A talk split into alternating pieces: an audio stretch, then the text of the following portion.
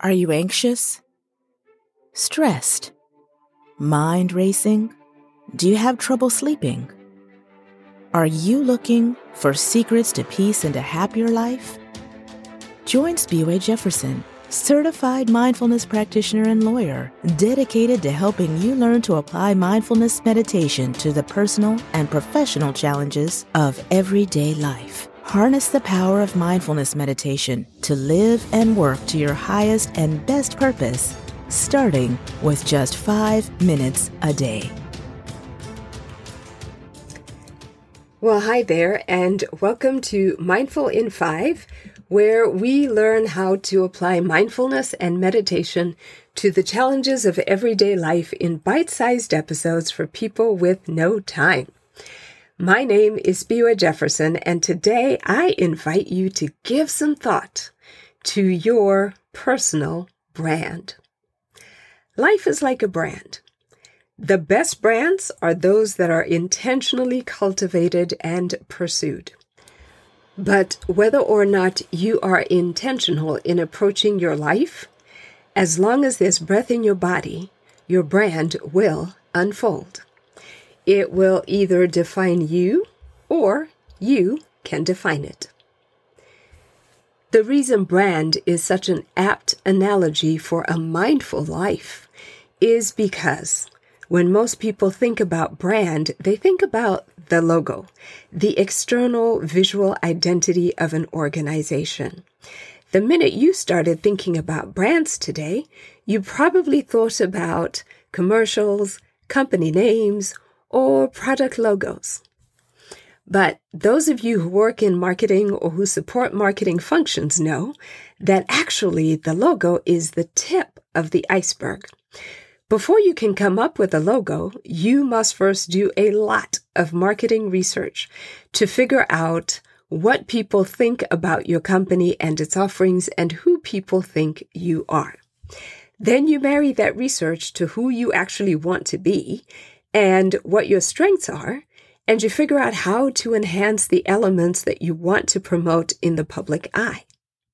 The logo is really one part of a much broader brand identity that ideally represents who and what the company is. In the same way, thinking of your life as a brand is about who you are inside how you think, how you behave from day to day, such that the external brand identity that people associate with you is only the tip of a very deep iceberg that is first defined by who you are and what you believe, because, as I like to say, first we think, then we do, then we become. Sometimes brands can be deceiving because we can easily associate them with certain stereotypes and prejudices that may or may not turn out to be correct. In one of the early chapters of my book, Mindful in Five, we meet Barry. With his fiery red buzz cut, Barry Miles bursts into the room. A taut barrel on broomsticks, Barry is broad, chiseled, and every movement declares prior military training, now gone a little soft. His first words are, Hi, y'all, as he flashes open his coat to blind everyone with an enormous belt buckle declaring, Texas! Red plaid shirt, faded jeans, and large furry boots complete his clothing ensemble. There are all kinds of assumptions you might make about a man who looks and sounds like Barry. But as you get to know him, he has some surprises for us.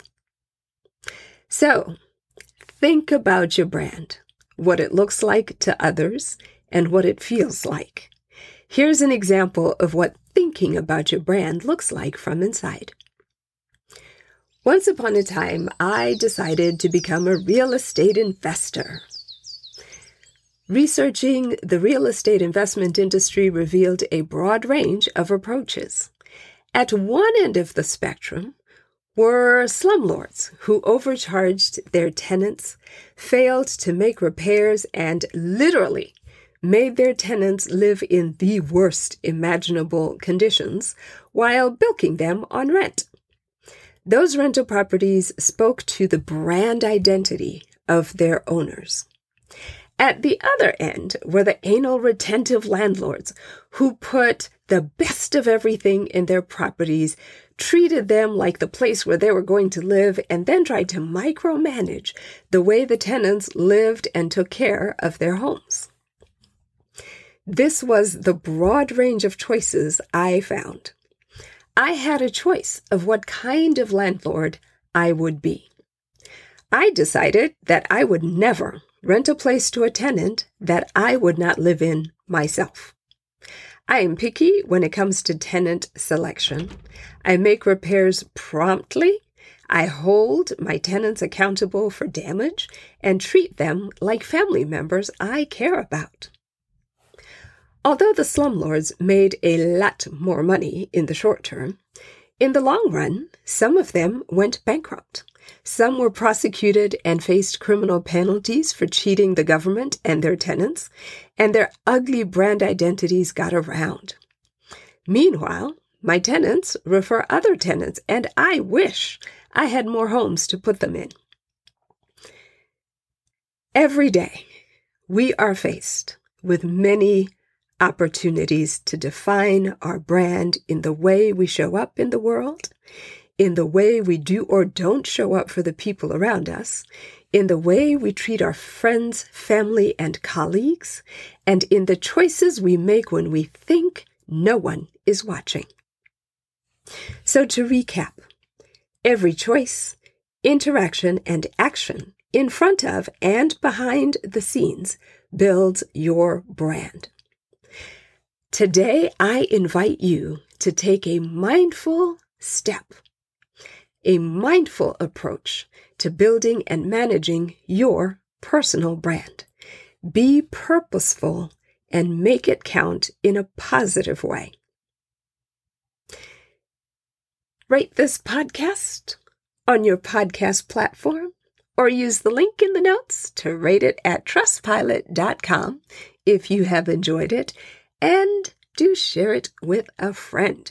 You can also email me at info at spiwejefferson.com and let me know how you are managing your personal brand identity.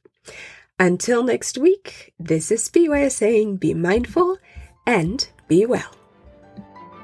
Thank you for listening to Mindful in 5. Join the Mindful in 5 community at www.mindfulin5.com to sign up for the weekly companion emails to this podcast, which include a new guided meditation each month and five day, five minute meditations to supercharge your journey towards inner peace and success. Visit the Instagram page at Mindful in 5 or the Facebook page at Spiwe Publications. Until next time, be mindful and be well.